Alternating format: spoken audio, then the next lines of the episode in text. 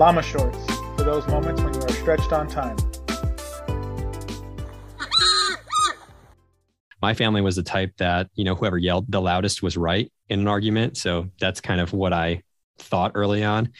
And so I thought, man, as a leader, I got to like make sure everyone knows like that I am right. You know, as the EOD guy, it's like, I don't want these guys to get blown up. So they need to know like not to go over there. So it's like, I was doing a drill. I remember when I was doing my first workup and my OIC pulls me, my officer, like the officer in charge of the platoon, after the drill pulls me aside. It's like, tell me about that.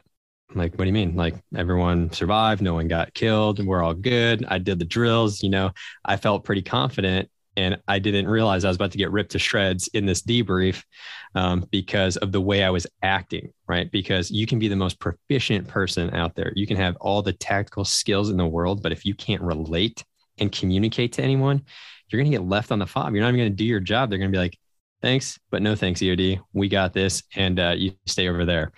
And that was like a huge lesson. My my uh, my OIC is like, man, you're kind like you're kind of an asshole. I was like, what are you talking about? I was like, just trying to do my job. Like they, I had, he's like, you're just yelling at everyone. It's like no one wants to be yelled at. And a, these people are on a team on your team. B, they're all post deployers mostly. And C, it's like, dude, pull your head out of your, you know what, you know? Right. And I was like, wow, like that was, I was honestly just in like kind of in shock, just kind of letting it soak in. trying to like trying to combat like the defensive nature was coming out. And I was like, no, just listen to what he's saying. And it's like, no, like this is not how we were brought up and this is not right. And it's like, no, you need to learn, you know, learn. And it was like, it's a struggle, you know, and right. I still go through that some some days. And you know, it's a it's a perpetual struggle. And I'm just so grateful that he took the time, right? That was another great lesson in leadership. A, the debrief points were incredible. But B, he could have just been like, man, this guy's doomed, whatever. He'll get kicked off the platoon, you know, if he keeps that up and, you know, who cares, whatever. We'll just get someone else that's probably better anyway. But nope, he, he took that mentoring leadership opportunity to mentor me, right? That was a, that was a great opportunity for him to mold me into a better man, you know, into a better person, into a better EOD operator, the whole nine. And he took the time and actually talked to me. It's like man to man, this is what's wrong. This is what you need to fix. And this is how you do it not like you're messed up. You need to figure this out. It's like yeah. you're messed up. You need to figure this out, but this is exactly how you figure it out. This is how you do it. You talk to people like they're your brothers, right? These people are your brothers and they're supporting you. You're looking down, they're making sure no one shoots you in the face. I was like, man, that's accurate. Yep. That is exactly right. You know, I, I don't want them to to not be looking out for me. And um, so yeah, it's a it's a very symbiotic relationship. Yeah. So that was like a, a huge lesson in leadership early on that I had man, that that story right there has so many leadership implications, right? I mean, when you think about it, for one thing, you know, in your um, profession that, that, that, you were in when you're in the Navy, plus a lot of other ones, firefighting, you can talk about same way, right? You can succeed at the other end of things, like you put out the fire, or or you you know you you went ahead and eliminated the IED or whatever it might be, right? You might have done whatever you were supposed to do, but it doesn't mean you were quote unquote successful overall, right? Like if if you did Not it all the means. wrong way and just got lucky, right? Sometimes that happens, yeah. right? And and it's like there's still ways that you can improve. And I love the debrief. Can can you explain a little bit about the debrief? Because you know a lot of people aren't in these career fields where they have these legitimate debriefs, and um, some people it would just hurt their feelings if they're they're in that discussion. Yeah, you're absolutely right, and I honestly think that that is a major problem. So mm-hmm. I also do like leadership coaching and everything mm-hmm. like that, as you know. But it's like you know, since we're on the the Llama Lounge, this is great. Leadership needs communication, right? If you're not communicating, there is nothing happening, right? And it's like experience is the best teacher. That's what they say. But it's actually examined experience is the best teacher because if you just experience something and you don't talk about it, no one is talking to you about it. You're not getting your own perspective about like, hey, this this is what I did right. This is what I did wrong. This is how I can improve right? Those three things. You should be answering those three things about everything, every situation that goes down. And then if you have someone else telling you the same, like answering the same three questions about you in the scenario, this is what you did right, this is what you did wrong, and this is how you can fix it, or this is how you can improve. That's great, you know, and it creates that awareness. And you said like the lucky thing. It's we we do have an expression in EOD. It's uh it's better be lucky than dead. So we'll take I'll take the luck any any day. But still, yeah, you want to actually not just survive scenarios, you want to be learning from scenarios because you're winning and actually doing the debriefs, right? And a debrief is just we're going to talk about everything that just happened, right? Whether that's a drill or a real world operation, there's a debrief every single time, every single time. And I don't care, like if we're doing, if it's training and we're doing, you know, 10 runs during the day, running into night, doing 10 runs at night, we're going to stop and debrief every single one of those drills because it's that important. And it's that examined experience. So I know I'm actually reflecting on how I handled the situation what I did wrong. And, I might have, I might have not done any, I, I may have not done anything wrong. I could have knocked it out of the park. However, there is always room for improvement. It could have just been like something simple as, you know, I we did the drill, everything went perfect, money, but my teammate took a long time to get like, you know, I, I needed his help with something and it was just like taking a long time. So we just like address that piece. Hey, why did it take you so long? And then it could have been something I did. He may not, I might have said something unclear that he didn't understand. So he's like, what, what is going on? And he thought I said something else and I didn't. And so hammering and ironing that out, boom, we're, we have a, a communication fail. We're going to iron that out right now. And next drill, we're going to see how it works. Boom. It was so much smoother because of that. And we addressed it. And now we can move on and, and fine tune everything else. So instead of doing damage control every single time, now we're just fine tuning, making minor adjustments, and we are just like a well oiled machine. Yeah, I think it's really important too. The way you guys do it is really smart. Pilots do it the same way, you know, when they come back from missions. And there's not necessarily a rank structure when you're having the debrief, right? I mean, you're, you're like, hey, man, you screwed up and we need to fix yeah, that. It's all, all rank aside. I mean, we talk to right. each other like brothers. We we mm-hmm. we bust each other's chops, and yeah, yeah. it uh, it gets ruthless in there sometimes. So you got to right. like, you know, swallow your pride, swallow your ego and just take it in. And, and that's yeah. a huge lesson for, I think our, our private sector counterparts, you know, um, mm-hmm. um, across the board and swallow your pride, swallow your ego and just like hear what people have to say and don't mm-hmm. just hear it, listen to it, you know? Yeah, yeah, I love what you said about the just the exam examined experience because I was talking to uh, a mentor of mine and a former guest on the podcast, multiple time guest, um, General Gronsky, and he was talking about mistakes in themselves aren't valuable whatsoever. It's it's learning from those mistakes, and you're not going to do that without that you know the examination of what's going on, the after action report, the debrief, right? The having the conversations. And I love how you guys do it right after a scenario or evolution because a lot of times, you know, for us, I know my experience in these exercises we have in the Air Force too is we wait to do a hot wash way at the end of the week, right? Some of the teams are oh, smart; man. they'll do them right after each event that happens, but the the mandated one that we're going to have is at the end of the week and you done forgot everything that happened on monday you know what i mean like yeah.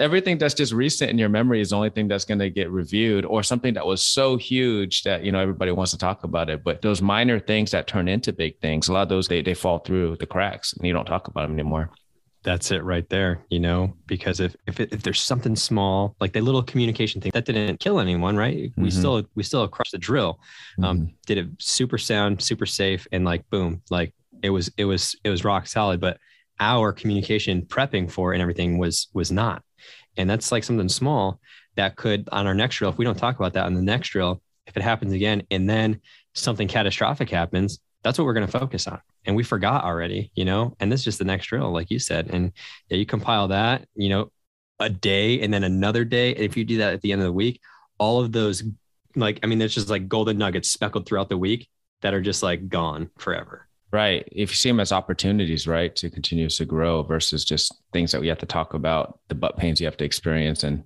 the hurt feelings you have to go through. You know what I mean? Like if you actually yeah. see them as learning opportunities, the perspective is is everything in there. And yeah, you're you're right. And when we talk about that luck thing too, you know, I'm a full believer that there's there's you know I'd, I'd, much rather be lucky than dead, right? When you think about those scenarios, I think you know the bumper stickers, like those bumper sticker quotes and stuff. Sometimes they lead to these these perspectives as like, well, now it's like it's almost like eliminating the accountability that I have to have, the ownership of being prepared, because now I'm relying on the luck, or you know, like when a sports team they start crushing teams over and over again, and then they start getting real complacent, and you're like, well, you kind of played some really bad teams, and and they also made a bunch of mistakes, and you got kind of lucky on those games, but you just look at the end scoreboard, and then you play a team that's prepared, right, and that's ready to go, and you get a you get just annihilated, and you have no idea what the heck happened. It's because you know I, I talk to people all the Absolutely. time. Yeah, yeah, you think you you said you just made a mistake, but really you weren't prepared.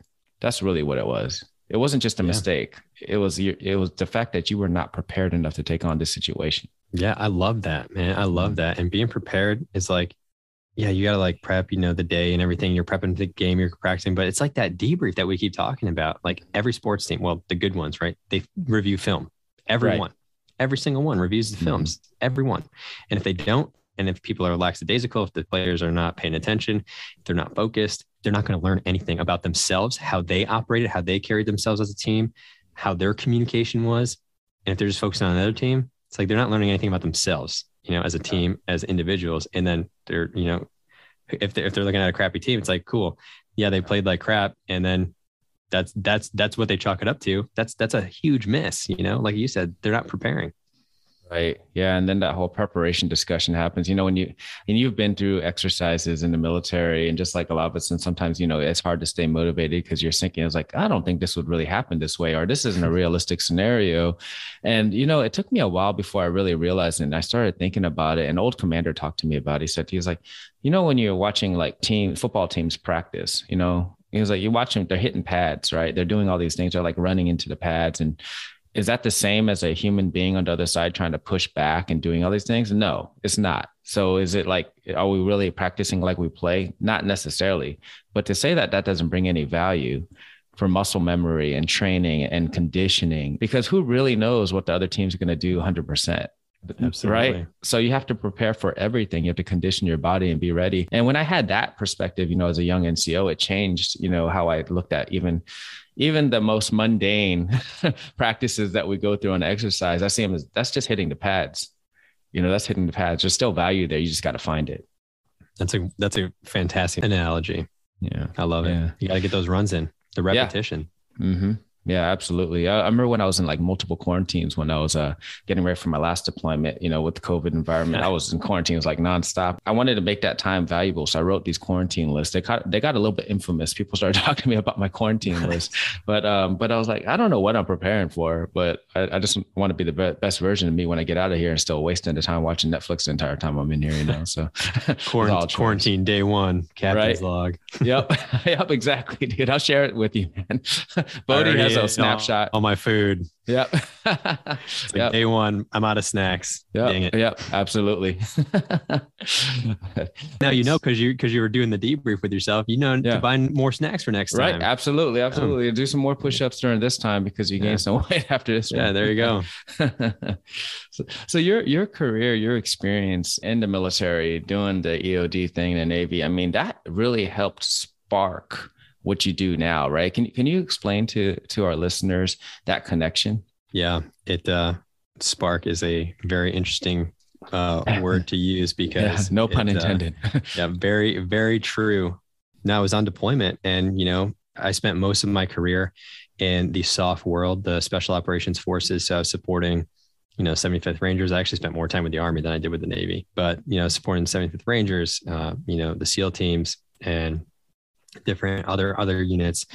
And on this like this particular kind of this scenario this day changed my life because it brought to light so many so many things that were wrong that i just was not aware of right? We keep talking about these debriefs and it's like we do this in the military with everything. Everything we do typically right operationally is talked about like to no end right? I can tell you a medevac nine line in my sleep, you know, just in case, because it's like pounded into your head. And all the, all like my procedures for drills, like different scenarios, whether it's a an IED, whether I'm going hands down, whether I'm using a robot, putting the bomb suit on, like any of these things, setting up a tool, I could tell you that in my sleep, right? Because we pounded it in our heads over and over and over again. And we did the repetitions physically over and over and over again. But no one, right? No one is talking about anyone's personal finance, anything, anything, right? There might be a couple like dots here and there of like little groups of people that are doing it in the military, but in general, and this is even across the nation, not just in the military. You know, 78% of Americans are living paycheck to paycheck right now. And that's crazy, right? That's three out of four people that um, just think of four random people that you love. Chances are three of them are living paycheck to paycheck, but no one is addressing that because we don't want to talk about it. It's uncomfortable. And I didn't know that at first because I didn't want to talk about it. It was uncomfortable. I made a ton of bad decisions. Like I was, okay, like I said, I was in the SOF environment. So that kind of comes with like a certain type of lifestyle. And you go out and on the trips and then you're like working hard, partying harder, right? That's the thing. However, we had champagne taste, at least I did, on a beer budget. And with a mentality of carpe diem and YOLO at the time, right? If if you're young enough to know what the like YOLO is the I guess it's like the dumb version of carpe diem. That's how I've heard it explained to me. that sounds about right. That's about right. For more on this discussion, be sure to check out the entire episode. Be safe, stay healthy, keep growing. Llamas out.